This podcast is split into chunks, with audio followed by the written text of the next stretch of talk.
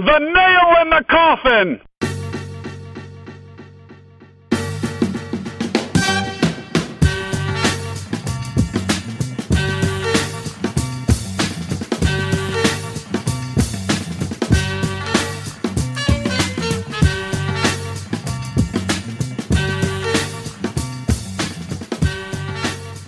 It's episode number 69 of The Nail. Tom Valentino, Travis Hewley, coming at you on Wednesday night. Trav, how are you, sir? I'm doing well, sir. How are you? I'm uh, I'm feeling good, feeling good. Good. Got uh, Yeah. got the Cavs halfway home here in their first round series against the Pacers. Um, been uh, a little uh, little uh, bumpy along the way through the first two games, but uh, I suppose um, better to be in the Cavs position than uh, what some of the other teams uh, in the top half of the seating in the Eastern Conference look like at this point. Yeah, close wins are better than close losses, so uh, can't complain about being up two nothing. Yeah. Also, we cannot complain about the fact that we uh, have a guest tonight. We're going to be running a three man weave with our first three time guest, Mark Meszoros, back again on the nail. Uh, thanks for joining us again, bud. How are you doing? I'm doing great, guys. Uh, thanks for having me back on the nail. It's great to be with you. So, Mez, Monday night, I was off the grid during the game, and I made the fatal error of not texting you to tell you, don't text me during the game. Uh, I had a little family matter to attend to. I had a game DVR'd for later, so I get home around 9 o'clock, and about 10 minutes after that, I get a text from you, and all it said is, here we go. And it was like the uh, the Seinfeld episode with uh, Jerry showing up at Whatley's party. Like, did what was the Trav? Help me out. What was the line there? Did, didn't expect to see you here.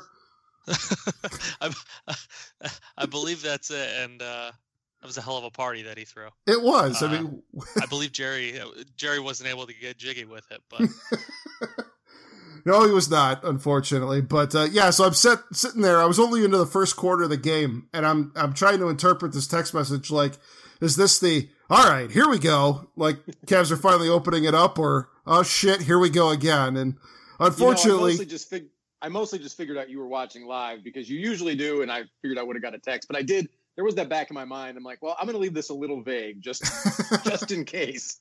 So I'm glad I drove you a little nuts, but it was, of course, uh, late game collapse time. So Yeah, you know, this, this has become a recur- recurring thing uh, in our texting back and forth during these games. Um, you know, it, it, I will say in the Cavs' defense, at least on uh, Monday night, seemed to get it back together and, and you know, they, they pulled out the win again. Uh, are you feeling any better now uh, heading into game three?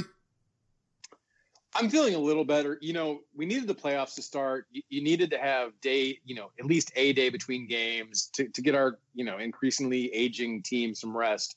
And then you remember that, hey, we have more talent than almost everyone else. So we certainly have more talent than the Pacers. And I, I think that's going to win out. That said, I, I think the flaws that have been on display for this team all year, the second half of the year, the last couple months, however you want to look at it, you can still see them. I mean, I, I certainly don't. I have felt better about the Cavs at different uh, in different postseasons at different times.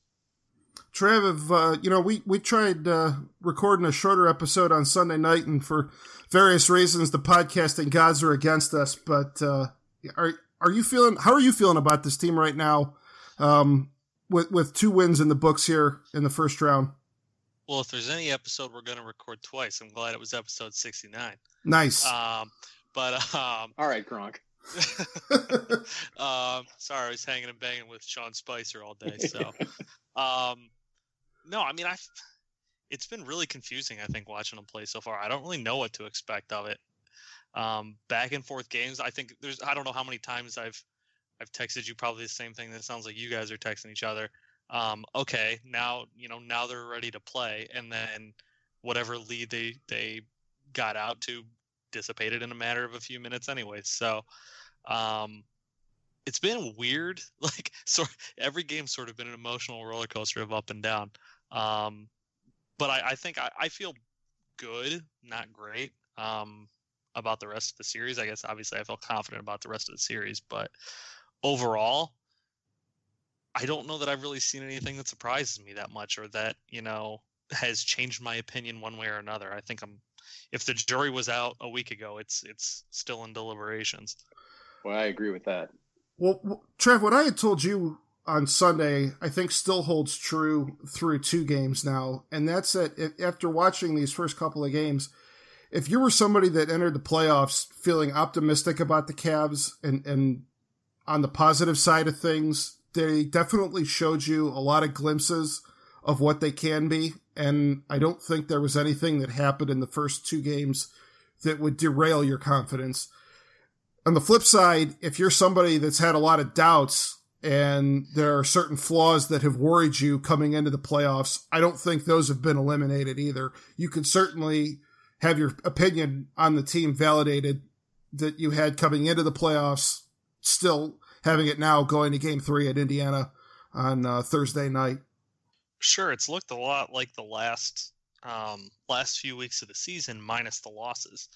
Um, a couple fourth quarter sort of meltdowns where where decent sized leads disappear. Um, I think they were up 18 or 19 at one point last game, and then Indy just sort of went on a run, and it ended up being what six point game. So I mean, those were the issues that everyone was talking about: defensive things and blowing leads, not you know keeping the foot on the pedal. And you've seen the same things.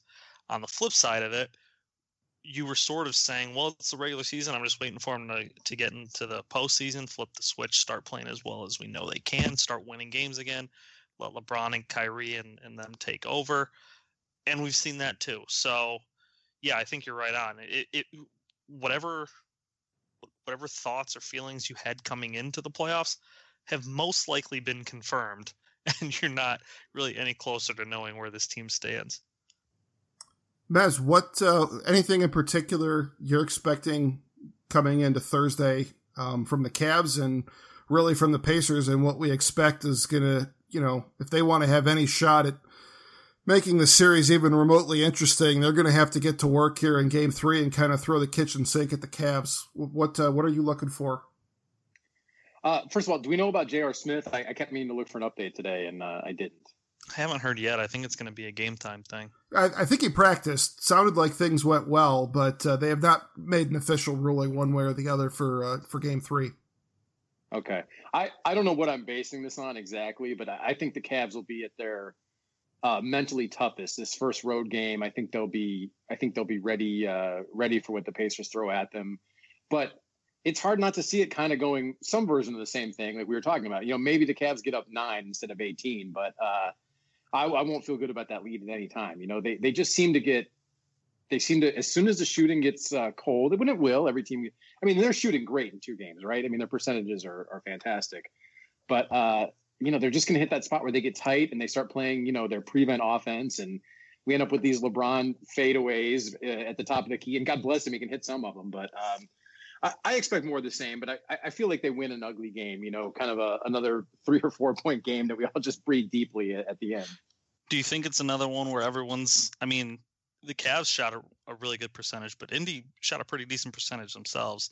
Um, not as good as, as in game two as they did in game one, but um, I, I feel like I expected at some point the defense is going to muck it up a little bit, and you know we're going to have a game in the 80s. But uh, I mean, time will tell on that one because, admittedly, Indy's defense is horrible What, where is our uh, where is our defensive rebounding at compared to where it should be? Because I feel like we're almost watching a mirror image of past Cavs games where, where we get all these second chance points. I feel like every time we hold, it feels like every time we hold them to a stop, then they get a rebound, and then you know that they're getting a bucket. But maybe that's a, a skewed uh, view for me, and the numbers aren't that bad. Do you guys happen to know? I would honestly, eh, just my gut is that it's not really that way because Tristan's been getting a lot of offensive rebounds. I thought and, he's looked um, hugely he's rejuvenated. fantastic.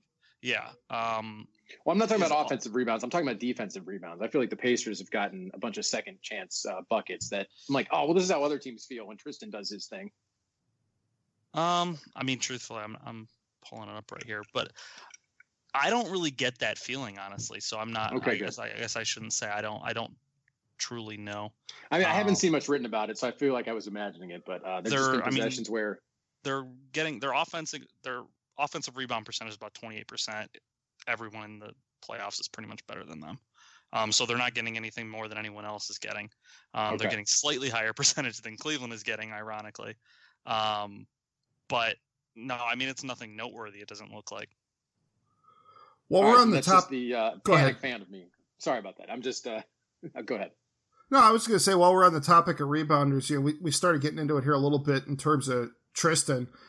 Uh, Trev, I think you and I are on the same page of this. He looks really rejuvenated compared to what we saw him down the stretch in the regular season. I really felt like he was starting to wear down and, and just the pounding that he took during the year, not having somebody else to kind of split time with in the post, it, it wore on him. And, um, are you surprised at all that to this point Indiana hasn't tried to hack him at all? Because he went to the line in game one and looked really rough with that splint on his hand protecting the uh, the sprained thumb. And I'm just kind of Oh, yeah. wondering if that's going to become a thing here in the next couple games or Oh, further yeah, down the I'm- line. I'm- yeah, I was incredibly surprised they didn't try it at any point um, in the last two games. I mean, he's playing decent, significant minutes, 32 minutes a game. Um, and yeah, I was stunned that he hasn't. He hasn't made a free throw yet. He's been to the line, I don't want to say maybe two, three times, um, and just looks f- worse than normal. And that's saying something. Right. Um, so yeah, you would think that would be, and like you you said before, they they've changed those hack a Shaq rules a little bit um, to sort of slow that down a little. Um, but I think it would have been pretty effective for Indiana, especially in a couple of those instances where you know the Cavs were going on a pretty decent run. I think that's that's, and I'm I'm hoping that they continue to not do it, but I think it would be a smart play on their part when when they can't seem to get a stop, just go out there and send Tristan on the line, and then see if you can, you know, sort of stall the Cavs a little bit. Mez, how have you felt uh, about what you've seen from Tristan so far? I, I mean, you know, you and I have talked just out and about that uh, we wouldn't we wouldn't really mind seeing that streak come to an end, and and I think, you know, like some other Cavs, I think some rest has done him good. I mean, I, I think a lot of this team needed rest, so I, I guess I would attribute it to that. But yeah, I'm, I'm, i you're seeing at least big flashes of the old Tristan, and it's great to see. Yeah, and we said that. I mean, I- I think probably most folks are in agreement on that. That injury, we sort of said to each other when it happened, as long as it's nothing serious and he'll be fine for the playoffs, this is fantastic because they finally have a reason to not start him. Right, like you can you can understand why he was pretty proud of that streak and why he Yeah, I get alive. it. But, I understand uh, why look, you're you, not gonna- you've proved yeah. you're an Iron Man. S- Sit down. Yeah, it's like pulling a guy in a no hitter when he's throwing 120 pitches. Sometimes you just gotta. right, all right. Got to bite the bullet. Mez, how have you felt about the performance of Ty Lue and the coaching staff through these first two games? Uh, cer- certainly better in these in these two games than uh, you know in some of these regular season games, like uh, two late season games against the Hawks come to mind that I'd rather not bring up. But uh, Let us never speak of those again. sorry, I'm watching. I'm staring at the end of this Hawks uh, uh, Wizards game right now. Um, yeah, certainly better. I you know. N- n- uh, I feel like they've finally made some defensive adjustments. Or, you know, they're having some success. Um, but nothing's driven me crazy. I also haven't been that impressed. What What do you guys think? Trev, I'm going to let you answer first. I, I do have a couple things I want to throw in, though. I have been.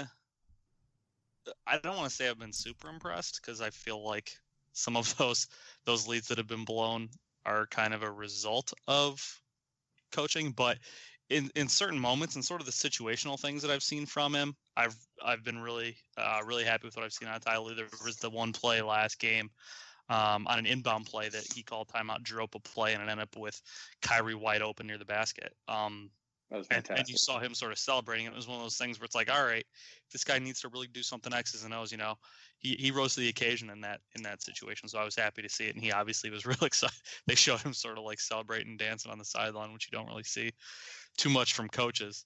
Um, so yeah, ultimately, I've been I've been happy with it. I don't know that there's. I don't know. that- There hasn't been anything as close as these, games have been. There haven't really been anything, uh, any things like coaching wise right at the end of the game that that they've needed to draw something up. Like the first game that i guess i should take that back the way they they doubled on paul george and sort of did something they hadn't really done all game and completely seemed like flustered indiana quite a bit was obviously was effective. It left them with a wide open shot uh, to a pretty good shooter but it worked out so i guess you get credit for that right? Yeah, absolutely. Uh, I was terrified of CJ Miles, and I'm still waiting for him to go off. But uh, he definitely had a clean look in game one to win it and and missed. But uh, I do think that some of that was kind of being somewhat surprised that he had the ball in his hands in that situation, and Paul George didn't get the uh, the, the chance to to take it to the rim. Um, what you guys think of him after the game? I know this is sort of a side note. Did that seem not just like kind of teammate under the bus, but the guy was open and had a good look, right? He should have taken that shot, right? Oh, on that fir- uh, when when the Cavs rotated at the end of game one. In game one, yeah. I think said, LeBron might have been able to. to I, I know what you're saying. I think LeBron might have been able to jump a passing lane there. That that might have been fool's gold. Yeah, and he came out and said, "You know, you got to get the ball back to me." There's about three seconds left, and he had an open look from about 15 feet. I feel like well, that was the right decision. And then after being criticized it for a day or two, he throws another teammate or two after the bus, uh, under the bus after game game two. So I, you know, who's going to be in his target after game three? Right, exactly. Yeah, that that you know that was something I kind of want to get to. Like, if you're a teammate of Paul George, I mean, clearly the only reason you're in the position to even be remotely competitive in this series is because of how he's playing. But at the same time, I mean, he's been very vocal in his frustrations. I, will I'll throw this up to either of you guys. Just how would you take that if you're one of his teammates? Um, I, I it's hard to say without really being, I think, in that locker room. As a, a guy on the, as me, a guy just sort of observing from a distance, I don't think it's a great look, but I don't really know that team. I think there's certain teams and certain guys where that can work. Um, with what he went through with his injury, obviously last year or two years ago, whenever it was, and you know all the he all the work he had to put in to get back to where he is. I'm sure those guys have seen that, and so he he not just because he's so good, but because he also works really hard. He's probably earned some of that. Um, but at the same time, you don't. You're probably not crazy about, you know, him calling you out for probably CJ Miles more than Lance Stephenson. CJ Miles, I feel like he made, you know, had a good look at a shot to win a game and took it, and that, I think he made the right play. Lance Stephenson was kind of a head case. He was close to going off the rails last game, so I kind of get what he was saying there. Um, but truthfully, I don't know that that we're really qualified to even say how they they would take it. All right. Well, I want to get back to Lance because he got really frustrated in game two because Kevin Love basically took him to the woodshed down in the post, and I think he at one point he scored ten straight points and just had Lance beside himself with frustration and. Um, you know, I really thought hilarious. It was, it was, and I thought it was really great to see Kevin Love doing that. Um, we don't see enough of him working down on the block. And I felt like, I don't know if that was something that the players just kind of picked up in the game or if it was something uh, of a conscious decision by the coaching staff because the Pacers tried to hide Lance on Kevin Love a couple minutes in game one, and the Cavs never really went down low into the post to, to Love in that game. And it almost kind of seemed like the Pacers got caught with their hand in the cookie jar in game two because the Cavs just absolutely punished them for that. And, you know, I, I thought K Love was just excellent. And I think he put up what, about uh, 25, 27 points or something like that. Had only about seven field goal attempts and just kept getting to the line and uh, really kind of swung the game at, at that point and really helped the Cavs take control. And I thought that was a really critical decision. Yeah, he had 27 points on seven field goal attempts, which there is you go. insane. Insane. Made all 12 it, free throws. 11 boards. It's great anytime he doesn't disappear in the second half of a game. I mean, that was uh, terrific to see. I feel like he, he plays like that. You got a really good shot to win. Yeah, just in general. And I think that was kind of why I never got worried at all in game two. Uh, even when the Pacers started to close the gap again in the fourth quarter, because it's just it's one of those things where if the Cavs' big three are all going for twenty five plus, and I think on Monday night they combined for like eighty nine points just by themselves. The Cavs aren't losing those games. Like it's just, especially to a, a team like Indiana, um, uh, who basically to this point shown that they have one reliable scorer. So, um, you know, I, I, think that's definitely been something good. And, you know, just I, I, like in general what I've seen out of the Cavs at the offensive end. You know, I, I said on here a few times in the past just how every time the Cavs play the Bucks, I feel like their offense gets completely thrown out of whack for a week afterwards just because of the way the Bucks um, can defend the interior and their length can disrupt all the passing lanes. I feel like the Pacers are the exact opposite of that for the Cavs. The Cavs, it feels like about 90% of the time, can get whatever looks they want at the offensive end, whether it's, you know, Kevin Love taking advantage of a matchup in the post or um, LeBron or Kyrie switching in a pick and roll, getting the defender that they want on them because the Pacers are switching all of their defensive assignments on pick and rolls and then abusing guys like that. And, um, you know, we haven't even seen guys like Kyle Korver or um, JR really go off yet either. You, you bring up yeah. Korver. This is something I want to ask you. I'm sorry. Uh, do, you, do you feel like the the um, the Pacers are just paying a lot of attention to him, which is still good because it it frees up other things. I can't decide if uh, if that's what's going on. Have you have you noticed anything schematically? Yes, he's I, not getting he's not getting his usual looks. He's I mean he's probably I don't know if it's by design, but really effectively he's, he's really just a decoy because they have a guy right. dedicated to him at all times. Like it opens things up a lot in the middle. Um, you never he's not he's not like they're not missing him. They're not losing him when he's open. He's just never open because there's always a guy in front of him, and that's great. Honestly, if they have to dedicate a guy to him the whole time, which they've been doing, then I mean, yeah, it feels like hey, we're, we're not going to let Kyle Korver beat us. It's like, well, great, we have LeBron James.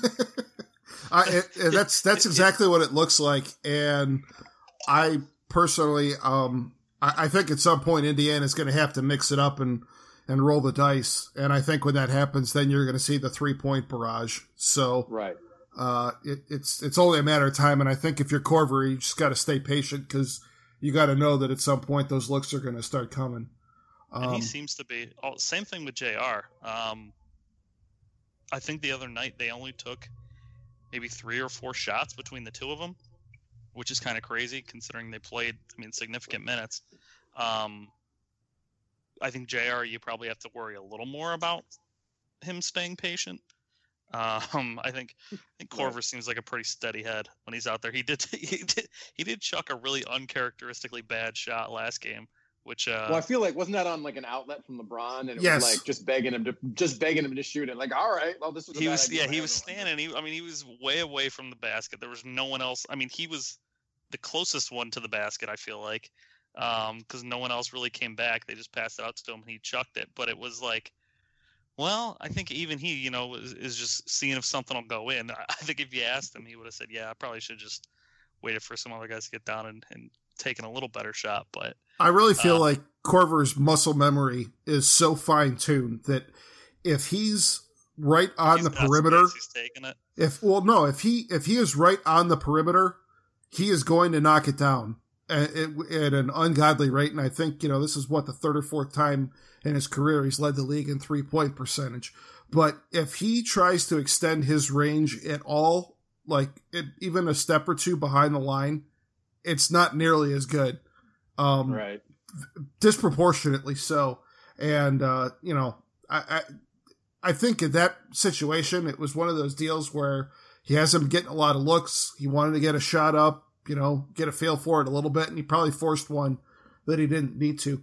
Mez, let me ask you this: Are you surprised at all that, um, for are you surprised by what Shumpert's role has been so far through these first two games? Because he didn't play at all in Game One, and had Jr. not had the hamstring in Game Two, I don't think we see Shump in that game either.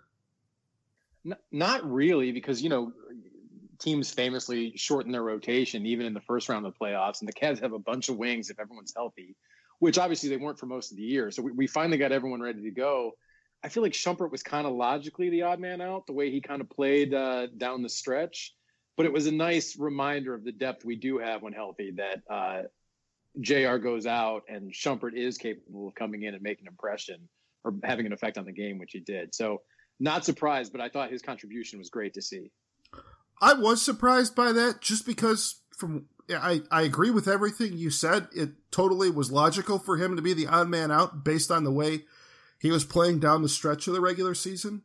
But the flip side of that was he played a lot down the stretch in the regular season, and it felt like he was getting a lot of minutes over other guys. And I don't know if that was just to protect some of those older guys in the Cavs rotation that they wanted to, you know, they, they placed a higher priority on keeping them fresh for the playoffs But it just, yeah. Pl- plus, the flip side is like with Paul George. I mean, you might want to throw everything you can at him and see how Shumpert could do. But so it's a little surprising. But yeah, I, I just I was really surprised because it, it felt like Shumpert was one of those guys that, um, you know how Tito Francona with the Indians is irrationally loyal to Michael Martinez, the, the, the utility guy that everybody can't stand, made the last out of the World Series.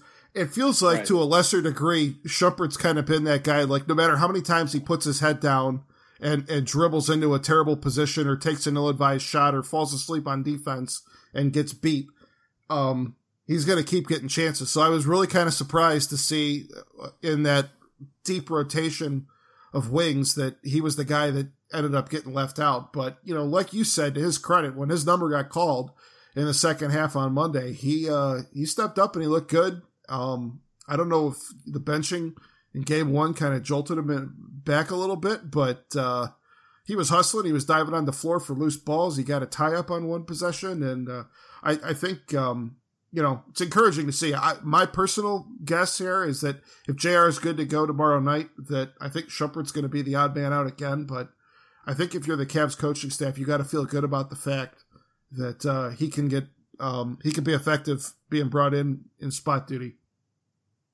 Yeah, absolutely. All right, um, Trev. Let me ask you this. Uh, you know, just kind of looking beyond the uh, the Cavs taking a look at the first round of the playoffs here in general, I kind of feel like, and, and feel free to disagree. Um, the biggest story so far in the first round, it's been what's going on with the Celtics and the Bulls. One, do you agree with that? And two, what do you make of what's happening in that series? Is it the biggest story? Yeah, probably because a one seed's never been down to nothing.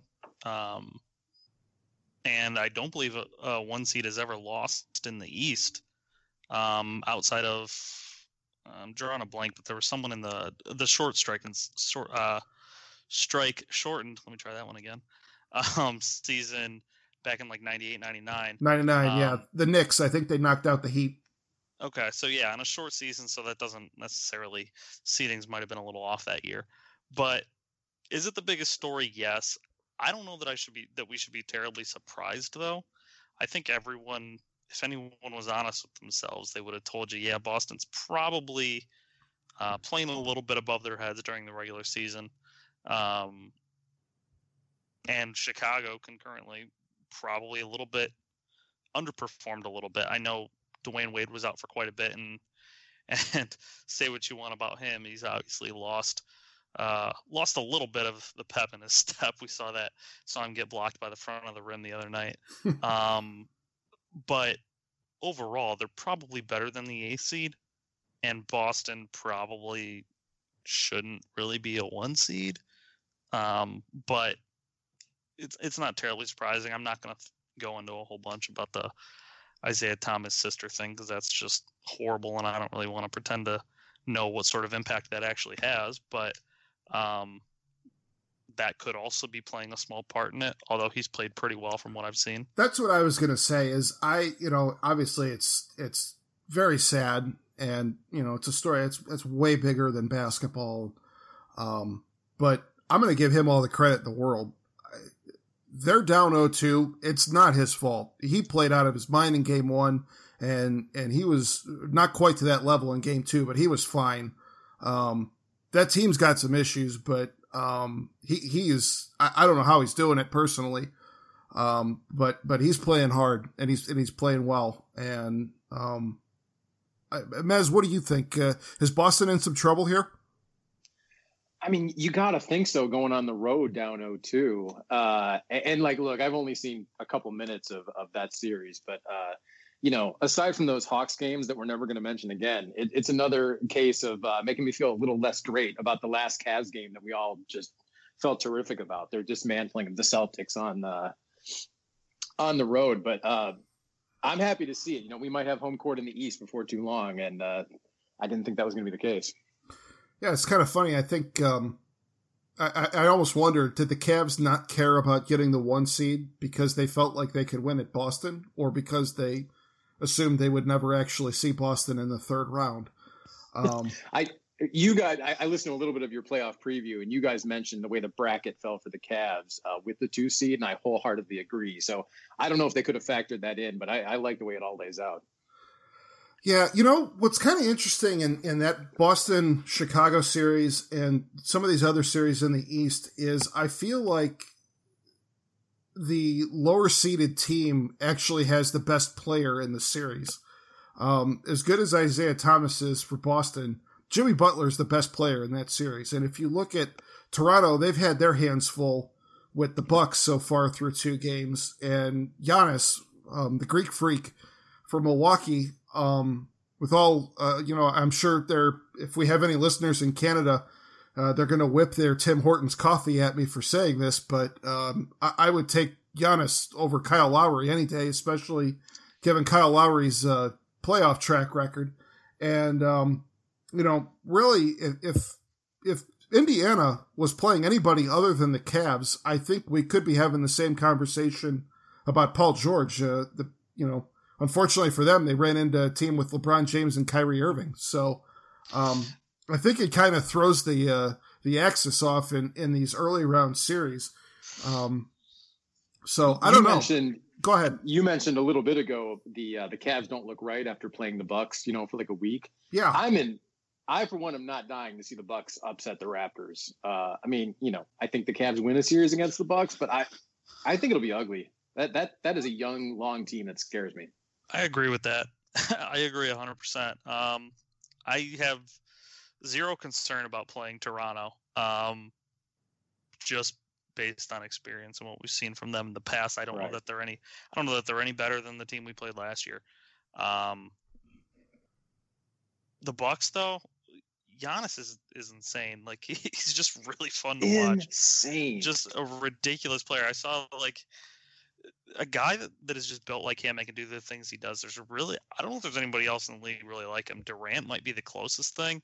Um, Durant's a little more of a pure shooter, maybe not quite as athletic, but um, the things he does is just ridiculous. And I heard the other night, um, Chauncey Billups said, I don't remember who asked him, but it was one of those uh, one of those shows on uh, where they're just talking about the games or whatever, and they asked him, you know, who's the second best player in the East? He said Kyrie Irving personally, I have. Sorry about that. Ernest, sit down. Get over here. I thought someone was laughing in the background. That's no, what I thought. Asshole. I'm like, that's a little harsh, but I... um, not as awkward as, as the noises that we heard in the background of the tennis match that appeared on Deadspin yeah. today. Yeah, none of that going at my house at the moment. Um, apologies about that. Sit down. Um, so anyways, I think Giannis might be the best player, the second best player in the East right now. Um, just there's really no one else like him, like I said, and obviously LeBron's one. But if if you were drafting players from the East right now, who would you take to over him? Maybe Paul George. Paul George had a great series. Yeah, I don't know. In the short term, if you're just for this playoffs, I might take George, but you're, you're going for the future, already, you'd love though, to get your hands on Giannis. Not already though. In the very near future, Giannis is going to be an absolute superstar. Yep. All right. Oh, let's. I got a few more things, uh, Mez, here that I want to get to with you. Um, back to the uh, the Cavs and the Pacers. Um, actually, you know what? No. First, before that, I, there was one other thing like I wanted. I know. I'm, making, like I'm, I'm working on the fly here. Do what you want. Mez, I want to ask you one more thing about the Celtics. Um, you know, Brad Stevens, it feels like, has been anointed uh, by the NBA writing community from the day he took the Celtics job. And I think a lot of that comes from being the guy that took Butler to the national championship two straight years, moving to the team with the, you know, biggest history in the NBA, one of the, you know, most storied franchises in sports and, um, kind of reviving their franchise. Um, you know, I think ESPN and their coaching power rankings that came out in like the last week or two of the regular season had him as like the second or third best coach in the league, even though he hasn't won a playoff series yet. What's going on in that Chicago Boston series right now? If if Boston falls flat on its face here and doesn't get out, does the tide start to turn on Brad Stevens a little bit? You know, maybe, but I, you know, and I, I don't watch them enough to, to really know. But you hear people talk about that team; they just seem like an incomplete roster, and you do wonder if he's at least in the regular season, kind of working miracles to get them where they are. I mean, they're a terrible rebounding team, right? And that that's going to hurt you in the playoffs. And you know, Danny Ainge decided not to pull the trigger on a on a midseason trade, and I wonder if it was in the spirit of, look, we just need more time, and I, I wouldn't cut I wouldn't count Stevens out yet. You know, give them a couple more years of of uh, reshaping that roster or shaping that roster, and I I think there'll be something to worry about. But he also could be overrated. I mean, the the the playoff results are not pretty. Worst record think, of any coach in NBA history with at least 10 playoff games now. You know, I, I like you. I listen to Bill Simmons, so maybe I'm just uh, influenced by his his man love for Brad Stevens. I don't know. That's such a weird number, though. I always find it weird when it's like the worst whatever with a minimum X whatever. Like you just picked the number that would get him in there. Um, the fact that he led this team to the number one seed, maybe, yeah, he hasn't been great in the playoffs so far, but this team has no business being the number one seed. So, so I, I feel like if, if yeah, maybe they're not gonna not going to win this series and they're underperforming, obviously, and they could be, you know, sort of an embarrassment as that first one seed to to lose in the first round, and they're kind of in danger of getting swept at this point. But I think it's probably like Mez just said, it's a little early to to to pull the trigger on any like any sort of move with them. I doubt they do that this soon. Um, I mean, they have the they have what the Brooklyn pick, which is going to be really high in the upcoming draft, and then I gather they must have cap space because there's always those Gordon Hayward rumors. So I'm worried about what they could become. Yeah, I mean, they've got. I don't. You're never going to win a title with Isaiah Thomas as your best player. Right. Um, I, I don't I assume you guys both agree with that, but definitely. Um, but who knows? I mean, what do, what do you really expect them to do? If they lose, this, say that they were the two seed instead, right, and they lost to Indiana, would people still care? No, it's just because they're the one seed. Um, I mean, it still people would still, great. It still wouldn't look great, but we wouldn't be making a big deal out of it. We wouldn't be putting graphics up on Sports Center. By the way, the title of that graphic on Sports Center, did you see it? Bad Stevens. Bad Stevens. it's so simple and right there in front of you that it's good. I completely overlooked it on first glance, and somebody else pointed it out, and I'm like, oh damn, that's harsh. That's like a Trump nickname, man. That'll stick. you almost Sad. The guy, yeah, someone someone just accidentally left out the R, and they're like, actually, we're gonna run with that. Steer into the curve, boys. oh, all right. So, Cavs, I you know I think we kind of talked about what we're expecting heading into Thursday night. Um, personally, I think this is going to be a really interesting test because, you know, in the micro, we see them kind of coughing up leads because they take their foot off the gas in these games once they get ahead. And it kind of is indicative of just what they do in the bigger picture. Like they, they kind of got out to what, about a four or five game lead in the Eastern Conference before they went in the tank over the last six weeks of the season and, and fell out of the number one seed. And, you know, it, always seems like they, they never really step on somebody's neck when they have the chance to do it. So I guess I'm really curious to see what the Cavs look like coming out on, on Thursday night because, you know, do we get the team that went into Boston and, uh, in late in the regular season and, and hammered the Celtics, or do we get the team that fell apart against the Hawks? Um, because you know I, I, think really Indiana, you know, like I said earlier, it's going to be a kitchen sink game for them, and you know they've not really had anybody besides Paul George really going off to this point, and you always kind of expect role players to to start um, playing better once they get in front of their home crowd. So I don't know who it's going to be on that roster, um, but my guess is somebody's going to, besides Paul George, is going to get hot, and I just kind of want to see what the Cavs do when they get faced with that? Are they going to be content to just try to get a split there and close it out in five, or are they going to really go for the throat and try to wrap this thing up by Sunday? I fully expect them to try and win them both in Indiana. I don't think they're going to take it easy at all. Um, I think, especially with Tristan, what we've seen with him, how how much the rest has benefited him. I think that's probably going to resonate quite a bit. Um, obviously, LeBron has has always he hasn't played a whole lot of first round games in his career um, for as many series as he's been in. I don't know.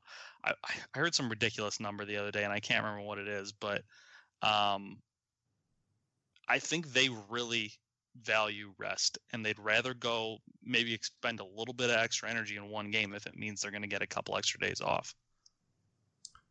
Yeah, the uh, just for the record, I think that LeBron first round stat. I think he's won 19 first round games in a row, and if he wins the next two, it would set a record for um, NBA postseason. Yeah, that's bonkers. Even Crazy. even though he's been on very good teams, obviously every year, um, that's what that'll make this five years of sweeps. Yes, that's wild. You sort of forget because you get into the stressful conference championships and then the the finals, and the first round seems like a distant memory. You know. Yeah, but I mean, it's easy to kick away a game like that here or there, and and yeah, sure. Great teams have done it. I mean, I mean, even that uh, I, I think the Warriors last year when they won seventy three games, I think they lost the first round game. So um, to be able to handle your business like that year in and year out is impressive. Mez, anything uh, one way or the other that you want to uh, throw in on what we're going to see tomorrow night?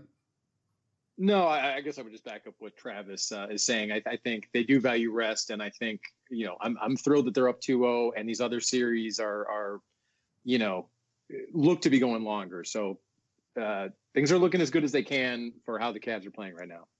Yeah, I'm glad you brought that up because I think just for everybody that's been kind of grumbling about the Cavs not looking impressive enough in the first two games, and I've been one of those people. I, I just, you know, I, I, don't know. I mean, like if you see what's going on in these other series, it, it just, I, I think it kind of just goes to show you that what you know real struggles are looking like. And it, I'm not saying the Cavs don't have any room for improvement. I mean, obviously they can tighten it up on the defensive end, especially. But um, uh, you know, whether it's looking good or it's looking ugly, I mean, there's something to be said for you know getting the job done and you know winning and advancing. No, it wasn't until I turned on uh, pretty late in the Houston uh, Oklahoma City game, game one, where you know Houston was killing them, and I'm like, see, that's what it's supposed to look like, you know, but it's not what it's not what these playoffs have looked like. I mean, U2's uh, U2, Utah's bringing it to the to the Clippers and and everything else, and you know the the the Warriors didn't exactly have a cakewalk with the uh, Blazers on uh, Easter Sunday. So you're absolutely yes. right. Even the even most of the ones where the score ends up in the 10 to 15 point, you know, looks like a, a, a solid, convincing win. Even those, they're still pretty close games, and the team just pulls out at the end, like uh, Portland Golden State, for example, um, was I think a three point game after the third quarter. So it's like no one's really. You're right that that Houston game is kind of an aberration, especially for how these playoffs have gone so far. Yeah. Well, we'll see if the Cavs can uh, take care of business here and, and wrap this thing up in Indiana. Uh, game three Thursday night, game four Sunday afternoon. Both of those games um, at uh, what do they call that now? The Bankers Life Fieldhouse. The uh, name just rolls off your tongue. Yes. I'm sure I don't know. you know who else doesn't know? Austin Carr. Everyone. Deep in the looks at his scorecard. Mez, uh, anything you want to plug for us uh, before before we let you go? Uh, no, not really. You know, catch me in the News Herald and uh, in the Morning Journal, news-herald.com, morningjournal.com for uh, movie reviews and entertainment features and Cleveland theater and all that good stuff. Are you and Podolski lining up uh, another pod anytime soon? Oh yeah, we should be we should be recording tomorrow, Thursday. I think we're going to bring in Jeff Schudel as we did two weeks ago because you know, you can't go more than two weeks without talking about the Browns draft, and uh, we'll obviously talk some Cavs and probably little Indians too. So probably another sports uh, heavy podcast for Mark and Mark tomorrow again on those websites. All right, I'm going to give you a chance to uh, tighten up your talking points here because we actually have managed to go uh, quite a bit without talking about the Browns. What do you want them to do with with their first round picks here coming up next week? I, I, think, like most sensible people, I want Myles Garrett at one, and then you could sell me on a range of things. If you can trade up, and if you love Trubisky, take him without paying too high a price. But uh, honestly, I'm not, you know, I'm not sold on any of these quarterbacks. I wouldn't mind another year where the Browns don't have the greatest record and then solve it next year. But I think I'm in the minority there. I just, I just want the Browns to continue to uh, bring in talented players at every position. I think you're probably part of the majority on this on this podcast. That's exactly my feelings. I mean, if they drafted Trubisky and he was good, it would be fantastic. I just, it's hard to be sold that that's the way it'll play out. I, yeah, I was on. I'm weird because I was never sold on him as a college player. Um, Like I thought he was a decent player, and obviously he was very productive in high school. But right. I never really saw him like. Normally, a guy like that would be like, okay, Ohio guys, an Ohio State fan, I'd be like, okay, why aren't they offering him? But I never really thought that with him. I just thought like you know he didn't really have everything you need. Um, and I'm not totally sure that he has that now. I, I don't really, truthfully, I don't see why he's had this meteoric rise to the top of draft boards all of a sudden. Ohio um, State offered him, to... didn't they? No. Really? I I thought yeah. they did, and I thought Bama did. Bama might have. I honestly I don't know. I remember watching him and, and wondering. I think he had, so he had one of those weird like and this is getting a little nerdy in terms of recruiting, but he had what was what they call a non-committable offer, which means they offer him, but you can't really accept it, which is weird and silly and stupid. But um, guys, don't, don't try anything like that with your ladies out there. It will not go well. yeah, it's not. it's it, it really only works in the seedy world of college football recruiting, which um, honestly, in terms of seedy things, that's one of the the lesser ones, which tells you how shitty that area of sports is. But um, I'm just not crazy about him. I don't really think he has. I just don't really think he'll ever be much. And I hate to say it. I would love for him to be good, but I just don't see it. Well, um, I think it was the Mel Kiper latest mock draft had the Browns getting both Mitch Trubisky and Kareem Hunt, the uh, South High graduate, I think in the third or fourth round. So um, that would be fun. I'd love to see him in Cleveland. You could never have enough Fisher Award winners in your locker room. That's uh, that's for sure. So, all right, boys. Uh, I think that's a good place for us to stop. Uh, Mez, this was fun. Uh, thank you for joining us once again. And uh, hey, thank you. It's always a pleasure. Thanks for having me on. All right. Uh, as for our show, if you have not done so already, go subscribe on iTunes or Stitcher or Google Play Music or whatever podcast listening app you use. We've got some really cool stuff that's going to be coming soon that I promise you are not going to want to miss. Oh, it's true. It's damn true. So go subscribe and uh, make sure you're getting our new episodes as soon as they go up. iPhone users, if you are listening to us today and you have a friend that you think might like our show, hit the share button down in the lower left corner of your screen. Uh, it's super easy and it's going to really help us uh, to spread the word about the show and help us continue to build this thing.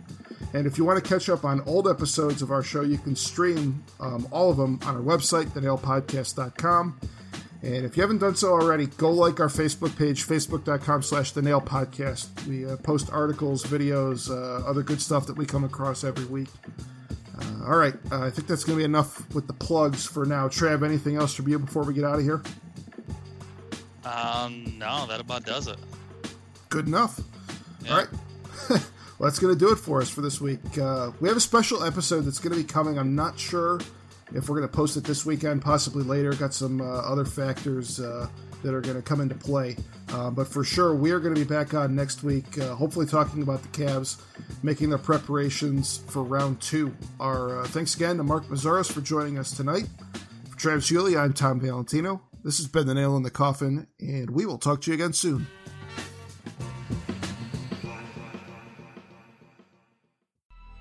Coming up on 5 Minute News, I'm Anthony Davis. You might think it's partisan because maybe it's critical of one side or the other, but it's not. It's just the truth. And I think that's also something that's kind of unusual for Americans listening to the radio or to podcasts because the news landscape in the States has been so partisan for so many decades. So, Five Minute News is verified, truthful, independent, unbiased, and essential world news daily.